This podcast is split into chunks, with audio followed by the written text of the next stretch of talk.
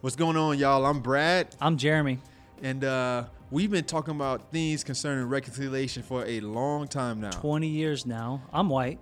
I'm black, and we thought if we talked together about it in podcast form, it might serve some people. So Let's let's talk it. about it.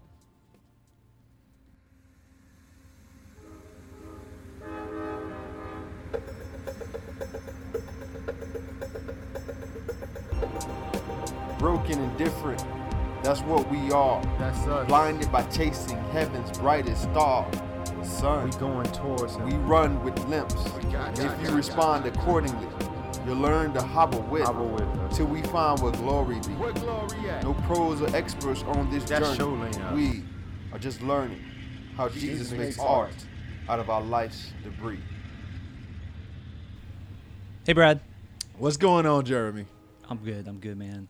Um, we got to raise some kids. And people be racist. Yes. And some kids are racist. Ooh, And their parents are racist. goodness. It's a racialized society. No emails. I know we done said a lot Yep, already. yep. No emails, but raising kids in a racialized society. So how do we do that? How do you, how do you do that? I'm interested. You know, I kind of have over the past 20 years kind of created a lot of philosophy around that, Mhm. practices, uh, some good, some bad, but you know, giving it my best Yeah. and but interested in maybe hearing you know your perspective too. So how do you how do you you know you have I have four children, two girls, two boys. They're all teenagers now, so they're Mhm. crazy. 18 year olds getting ready to move out. So yeah. um, that's that's interesting phase of life. Youngest is 13, and um, you know, uh, you know, living kind of in a black and brown neighborhood their entire lives. Yeah. Um, and we, you know, we've had to be intentional. So, like, just because we live in a particular way, and just because my wife and I might say, you know, we have particular belief systems, just like making disciples. It's like just because I love Jesus doesn't mean my children are going to love Jesus. Yeah. You know, just because I'm trying to repent from racism and you know, kind of majority culture dominance, eh, you know, that doesn't mean my children are going to think that way, act that way. Yeah. You know, and there's a larger society that they are also being influenced by. You know, Mhm. their peers, what they talk about, what they learn about in school. Um, you know, how how do I prepare them for for the world, for the real world, which is not, hopefully, not like my wife and I. You know, Mm. hopefully we are being Mm. countercultural. Hopefully we are moving in a kingdom direction, gospel direction.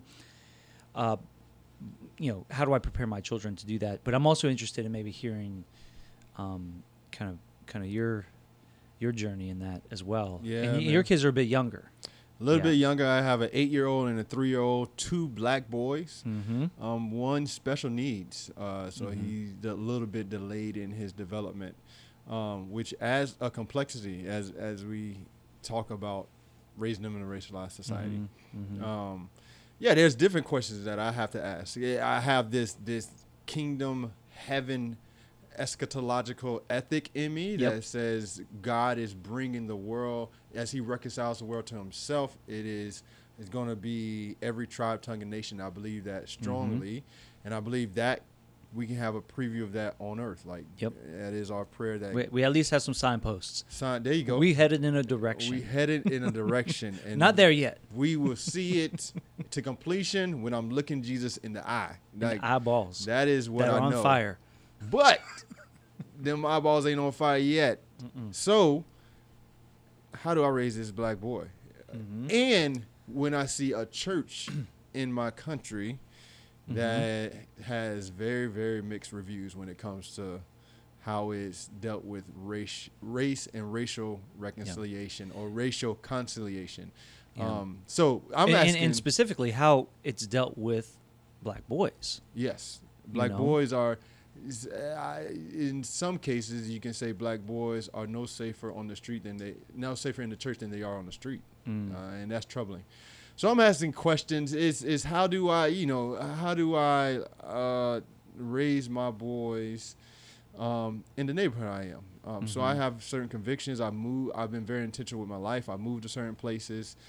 um, places that where the education system may not be up to par and do i Mhm. do i do i send them to the the school that's struggling or do I give them try to get them to the best school do i um, do i let my kids go to to kids church understanding that in a lot of print when i'm in a multi-ethnic church Mhm. if i was in black church it'd be different Yeah. right now i'm not i'm in like a multi-ethnic type setting church Mm-hmm. and knowing that a lot of the print that's still out there is white Mhm. Jesus. Like, Mm-hmm. do I want my Mhm. kid to see that? And of Um, course, some of those kid workers, you know, the Yeah. the child workers. It's Yeah. like any kind of daycare program, you got to be thinking about that. That- At least that's what it make you know seems to me. Like, Yeah. how are they going to react to your kids? Yep. How they're going to respond to them? How they're going to discipline them? Mm-hmm. Like all those things historically have been like racialized encounters. Yeah. Or or at least there's a high probability of that. You know, Mhm. maybe not always, but there's a high probability. So that's that's got to weigh on you and Stefania as Yeah, parents. definitely. And my kid's tall. Like he, he's he. People That's right. see him and they think, They oh, think he's 12 year older. old. Yeah, But I'm like, no, yeah. he's eight. Yeah, he's and eight. to think a a black boy who looks Mhm. older, like he looks older, um, anatomically, so Yeah. scientifically he Yep. looks. But then socially, black Mhm. boys are always seen as Mhm. older Yep. or more mature, Yep. like somehow. Similar to black girls. Um, yeah. yep. Yeah. So the uh, adultification of children. yeah, You know, Yeah. in a racialized society, Historically, historically has black boys, black Yep. girls have been forced to grow up. uh, charged as adults Yep. at a higher rate. Yep. Um, because of this racialized piece. So, yeah. Anyways, asking a lot of questions, praying to the Lord, um, and yeah, there are some things that I've landed on Mhm. um, in terms of how uh, how I uh, how I uh, raise my so, boys. so how early on? th- this might be a dumb question, but how early on do you tell your boys you're black boys? Yeah. Like, is that like really early, or is it Yeah. just like you're my son? But then at some point, it's like, and then when does it become like you're a black boy, which means possible threat? Mm-hmm. Like you're a black boy and it's beautiful, Mm-hmm. and you're my son. I can see that, but then is it at the same time, or is it like later on you go, and that kind of comes with a threat when you go to daycare? Yeah. You know, um, it, maybe I, I've never asked you this question. I'm, I'm interested. Like, Yeah, that's an interesting that question. I have I have complex conversations with my son all the time. as an eight year old, understanding that he some of it's gonna go over his head Totally. but some of it's gonna Yeah. stay my Yeah. plan my my conviction is just make these conversations normal mm, because the world's having a conversation They're, they're, uh, the world has assumptions society has assumptions that's just going to be true all the time all the time. Yeah, we yeah. need to we need to have these conversations and talk about these truths what's Mhm. what's actually true what's actually reality as soon as possible so Mhm. um, I've had, uh, and these are not like conversations I planned. It's just he might ask a question and, I, and I'll I'll elaborate on something. okay. So I've talked about um, him being a black boy, Mm-hmm. and, I- and he I I think when he was like four, five, um, when he could actually like really kind of hold a conversation, yeah, engage. Uh, it- outside, outside of I like this color. yes, you know? yes, but then the conversation is very basic. Like I say, man, you are a black boy. And he's like, no, I'm brown. I'm brown. I don't want to be black. I'm brown. Because he's seeing the Yeah. color black. He's like, I don't know if I want to be that. yeah, yeah. I want to be brown. But a it's brown like, boy. okay, let me talk to you about This social uh, construct. Yeah, yeah, yeah. and so I talked about no, no, no, no. Like black means you Mhm. have melanin. And it's like, what's melanin? You're like, oh, now my wife. So I am a dad. So let's make that Yeah, clear. We're yeah. missing my wife's perspective. She is interesting because she has. She tries to go into the the the specifics, and he's just like, huh. Uh, so every now and then, I, so we'll have these conversations. It'll start going into like these complex uh, concepts, and I'll just Mhm. have to simplify it. So, Yeah. so we talking about no, you're a black boy. What? I'm not black. Okay. I say it because you're darker skinned, yeah. and that's how it's normal for people to be uh, talk. Uh, normal how we talk about folk who have darker skin. Yeah. We say black. yeah. Um, and so, like I might say, so just like you have, uh, I don't know, uh, uh, a sports car and an amb- and an ambulance, we still say Mhm. automobile. and it's for both of them. Yeah, yeah. Uh, and that kind of helps them. Yeah. But I stopped there, understanding that it's So incomplete. that- yeah, that's it for now. Yeah, yeah. And Okay. as we go, and I and he asks a question or is looking at Mhm. something, and and something comes up, I'll talk to him and have this kind of high level conversation and meet him where Mhm. he's at. Mm, So I start where mhm. I'm at, Yeah. and I just and I somehow we we meet based on hi how he's picking it up. yeah. And my hope is that he grows up and this is normal. Yeah. So to have the conversation. so this thing yeah, is, yeah. I grew up having racial conversations. Nobody was calling it that. right. we were talking about like what white folk do or how they look at or how they talk like me and my friends we because we were always in these places in school with our teachers where it's like Mhm. these things that happen that we understood that's weird like how they're Mhm. talking or the way they're using words Mhm. um, how they're reacting to stuff. how they're like, why are reacting they to reacting things. like yeah, that? uh, what they're eating, how they're eating it, and uh, you know, lunchboxes look different. but uh, That's true. we're having these conversations and it's normal. Um, I think with him, for me, there's certain conversations I want us to have between me as his dad that I just want to be normal. Um, Mhm. because if what every black, I would say the majority of black parents know is most likely there will be an instance where society affects him in a really unjust way right. And it's to his benefit to have had some prompts to Yeah. understand. You've and know. primed him Yeah. to understand it, Yep. even if it's not for that exact scenario. There you go. he's at he has the ability, you know, to begin to engage with it, and possibly even to carry that into a conversation with someone else. Yep. You know. Yep. Yeah. I totally agree with that. I, I think, I think we've tried to do something similar with with our kids. That these type of conversations, um, you know, from our perspective, that we do live in a racialized world. We talk about that. We talk about being, um, you know, majority culture or you know, white white people. We're very white. We're all blue eyed. You know, Mm. all the kids, especially when they're young, they're all super blonde. you Mm, know, so it it was, is. it was it was all it was all of that. You know, Yeah. and and just saying like, you know, there are different people in the kingdom and different types of people, and then trying to bring in, like you said, according to their, you know, developmental capacity, trying to bring in the discussion of like, and society, values people differently than the kingdom values people, and so for us, we we, we I. You know, I'm trying to remember because it has been a while since they were really young. Um,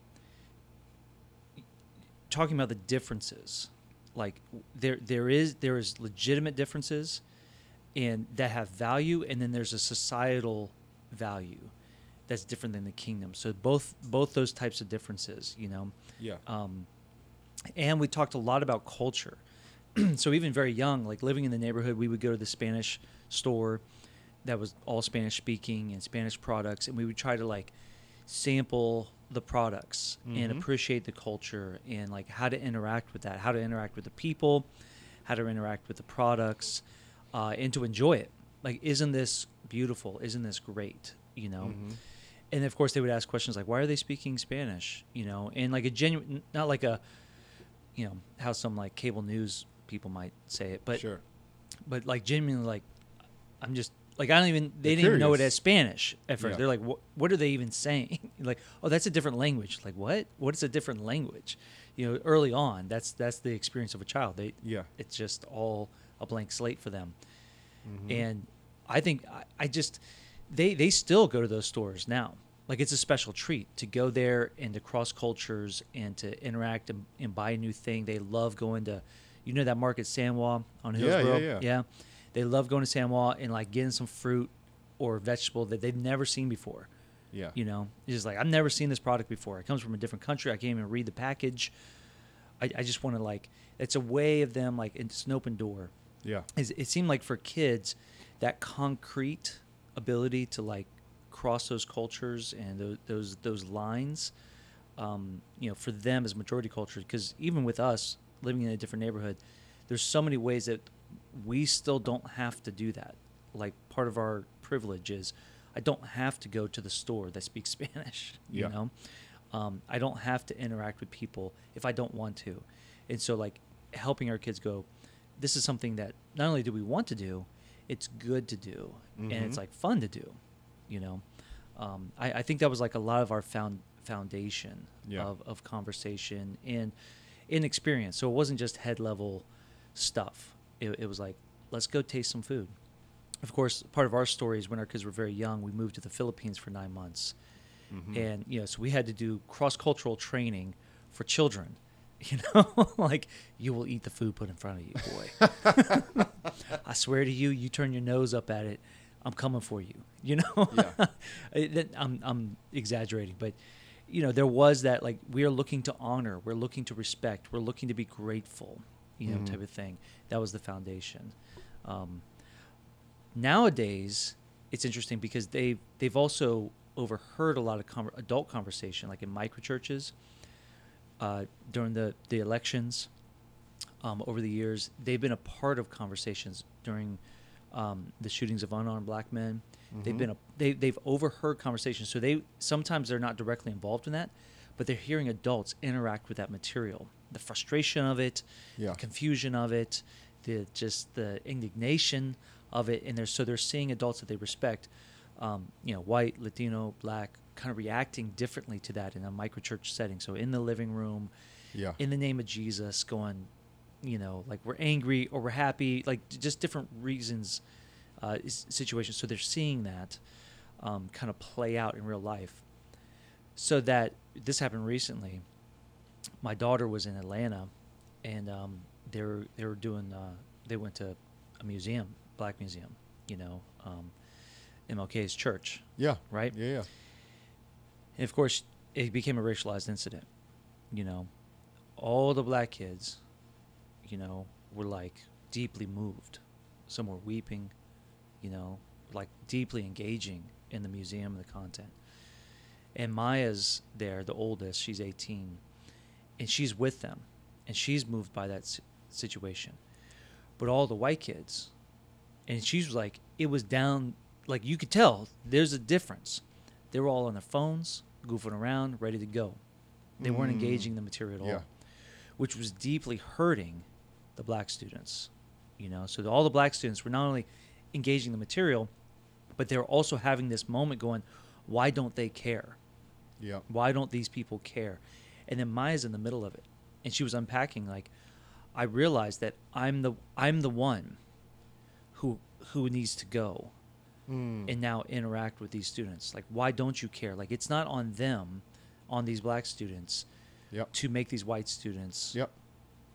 uh, I don't know, aware or repent or feel bad, whatever. And, and Maya's very confrontational, so she's like very happy to be the person to say, "Oh, is that pissing you off? Okay, I got you. You know, let me." But it, for her, it was like this realization, like I actually am owning like up my place in a racialized world Yep. not just able to experience it or or interact with it, but like own a place in it. You know, Mm. um, and so that's been that's been interesting, kind of watching them grow up. Um, Yeah. anyways, Yeah, yeah, yeah, that's yeah, yeah. And of course, we've been, we've been watching the Eyes on the Prize videos. Yeah. So even as young young kids, they're like interacting with that material as well. yeah, yeah. I, I, I think that's I simply put, I think that's the that's the key. One of the keys is that you need they need to be exposed to these Yes. high level ideas because it's Yes. gonna come. Situations are gonna come sooner than later. Whether you like it or not, yeah, yeah, yeah, it, it's happening. Yeah. And if if they're minority culture or majority culture, it doesn't matter. yeah. Like they're going to experience something. They're going to experience Yeah. something. They have to be, they have to be exposed. So, um, for me, now for me, because I have black boys, there there are times where I, I will protect them from experiences that I have control over. yes. Um, okay. In order, because I, there's there's ways in which I'm just like your kid. You don't deserve to be exposed to that racialized Yep. microaggression or or Mhm. situation where somebody's Mhm. going to potentially treat you wrong, and so I will Mhm. protect them from that, uh, while still having these conversations Okay. um, uh, with my boys, uh, because that for me is just necessary, uh, uh, and um, I want my boy to grow up understanding his worth, understanding the realities of race, and the truth about who he is um, as a black boy growing into Mhm. a black man. Um, and I want him to navigate things well while protecting the kindness that he has, right? Mhm. While fostering the, the, the way in which he's unbiased right now and how he picks his Mhm. friends. Mm-hmm. Um, uh, we live in a neighborhood that's economically poor, I would say. Mm-hmm. Um, but I expose him to a lot of different things because I want him to see the fullness of the black community. Right. Um, right. And so, you know, he loves he loves hitting golf balls. So I take him to a place in my neighborhood where What little boy doesn't? a bunch of like you gonna give me a stick and I get to hit and something get to hit a ball like as hard as I can. Yo, Yep. he hit it. He hit it 20 yards yesterday. I was like, improvement, improvement. but we go to this spot where there's a lot of older black men, um, mostly older black men, but a lot of different black men. It's just Yeah. a little small driving range in Mhm. a park Mm-hmm. um, that's free, but it's this this these group of men who constantly come out. They know each other, and he needs to see that. I let him see Mhm. that. Um, I take him to see the folk that I, that I play tennis with. Uh, it's Mhm. uh, some black folk who've been doing it for like 50 years. Mm-hmm. Um, uh, in my house, my mom gave me a book about the history of black men in golf. And Really? So, so yeah, and so I'm like that. That's gonna be on the shelf so he can. You see mean it's it. more than just Tiger? More, much more, much more. Um, and so you know he's going to see the foot kids playing football. He's going to see the kids playing baseball. Um, Mhm. He's going to see, he going to see the basketball. He can get exposed to all that. But I want also him to see the full picture, the fullness Mhm. of it. Mhm. And then I want to take him to the small African American museum in my neighborhood where Yeah. he can see black artists and what they do. Yeah. Um, I'm gonna take him all through and see the various. I'm gonna make sure he knows the various economic positions of black folk in our neighborhood because there's more than just you know the the part which is maybe Right. the the highest risk part of my neighborhood where we live. He's Right. gonna see more than that. And then you know, I including that, I, I want him to have a heart for multi ethnicity, and so um, I take him with me uh, when I go. So, sometimes when I go to different things to minister to students, I take him with me so he can see that. I take Mhm. him. I, you know, I have a lot of different white friends, and we go to their kids' uh, birthday parties when we can, because I want him. I want to expose him to all of it, um, while also making sure uh, he knows the realities around him. And so Mhm. we're having conversations, deep conversations. He's not just being exposed to it. I- I- you know, simply put, I want to make sure I have a strong voice in how he's uh, perceiving the world, Yeah. while providing some space for him to like think and process himself, Mm-hmm. um, and under because understanding that there's a portion of that experience that's going to be told by society around him that I can't necessarily control, but Yeah. my voice and his mom's voice, his own processing, plus that story that society's Mhm. trying to tell him, Yeah. um, we can push him towards uh, uh, understanding uh, in a way that considers all the realities around him. Mm. So, Mhm. uh, and that now that definitely includes scripture, and so helping him. What Carl Ellis said to me, he what Carl Ellis said, I we need to be able to play jazz with scripture, Mhm. and so also Mhm. helping him as he learns scripture to do jazz with scripture. That means Mhm. to be able to see what's happening in the world and relate it to the various parts of the Bible Connect it. Yeah. connect it. Yep. Now that's a long that's a long view type uh, goal. Of course. Of with him. course. I mean, that's like Um, parenting in general. but it is an intentional part of it. Mm, So- mm. Yeah, man. Man, that's that's amazing. Yeah, I, I think you know for me the call for majority folks is to um, you know humbly be learning yourself in front of your kids. I think that there's something about modeling that that Yeah. our kids have seen, Yep. um, and I, I totally agree with the exposure thing. You know, we've intentionally set up some mentorship relationships. Evie Sekajipo, you know, Charlene, you know, Asaturo. You know, these are Mhm. two major mentors of our children. You know, Mm. um, uh, even even Erica uh, Cannon now, but Baptiste back in the day. You know, Yeah, yeah. like she, you know, Maya just thought she was the most beautiful woman. You Mm. know, like and just fostering that, encouraging that. You know, seeing the value in that. So that that exposure piece, and of course, I think the processing. That Mhm. that you know, all three of those things, um, massive in preparing children of majority culture to interact with the larger world. Yeah. Cool, man. Amen. Much more to talk about with kids, Oh, man. We got a lot more, but we'll we'll, we'll stop there. All right. God bless you guys.